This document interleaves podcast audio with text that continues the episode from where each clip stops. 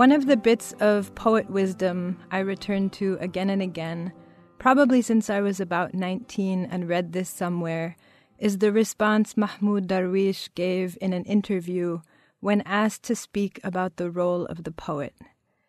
He said, The role of the poet is to write the unseen. I've carried this with me for years. Its meaning has expanded and spread out multidirectionally. To me, the notion of writing the unseen is linked to another of my deepest values around poetry and art making in general. And that is what June Jordan and so many others have called truth telling. So, writing the unseen and truth telling are for me linked to a practice of bewilderment and curiosity, study, wonder, imagination, as a poet, I'm always asking myself and asking the poems to help me look closer, to apprehend the world around me and inside me with deep attention to both the infinitesimal and the gargantuan, the tiny pebble stuck in the tread of my shoe, right alongside the indescribable histories of sorrow, loss, ecstasy, joy that we carry into and out of this world. Janan Alexandra is a Lebanese American poet and MFA candidate at Indiana University. She has received fellowships from the Martha's Vineyard Institute for Creative Writing, the Provincetown Fine Arts Work Center, and the Bucknell Seminar for Younger Poets. You can find her work in Ploughshares, The Rumpus, Mizna, and elsewhere. Welcome to the Poet's Weave. I'm Romayne Rubinas Dorsey. Janan, what poems have you brought for us today? Elementary Arabic 1.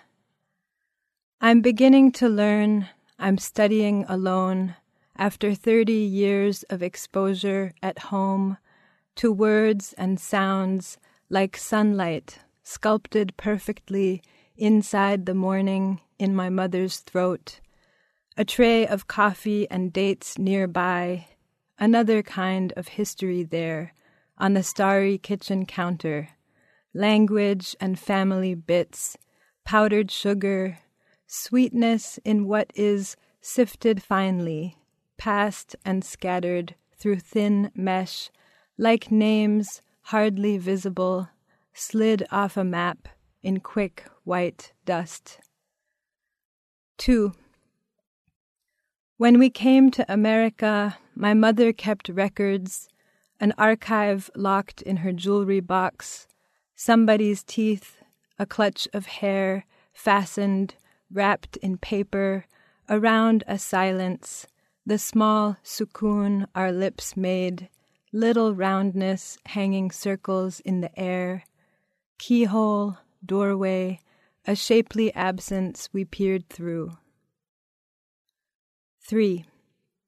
Each year I find I am looking for my own likeness in the old jewelry box, among the objects I visit the year before, which I have touched gold earrings, house keys, pink cotton wool, an old watch, mismatched buttons, my whole life turning a key like a secret, clicking open and shut.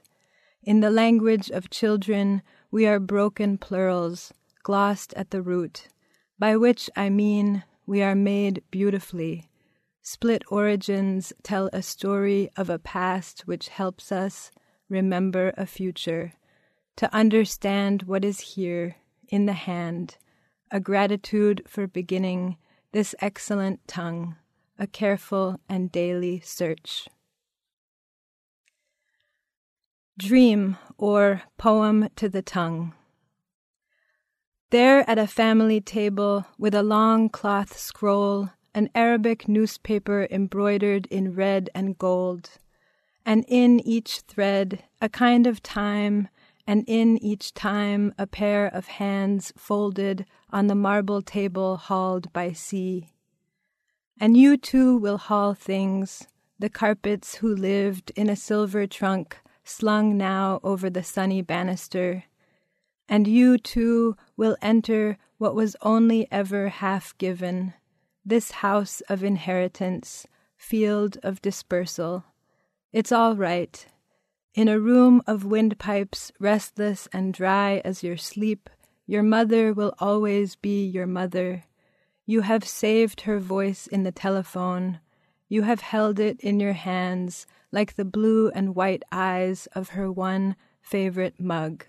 So these will always be your hands, and you will learn how to speak from the throat and the gut in the language that knows how to measure the thickness of blood and knows how to say and how to say, You bury me.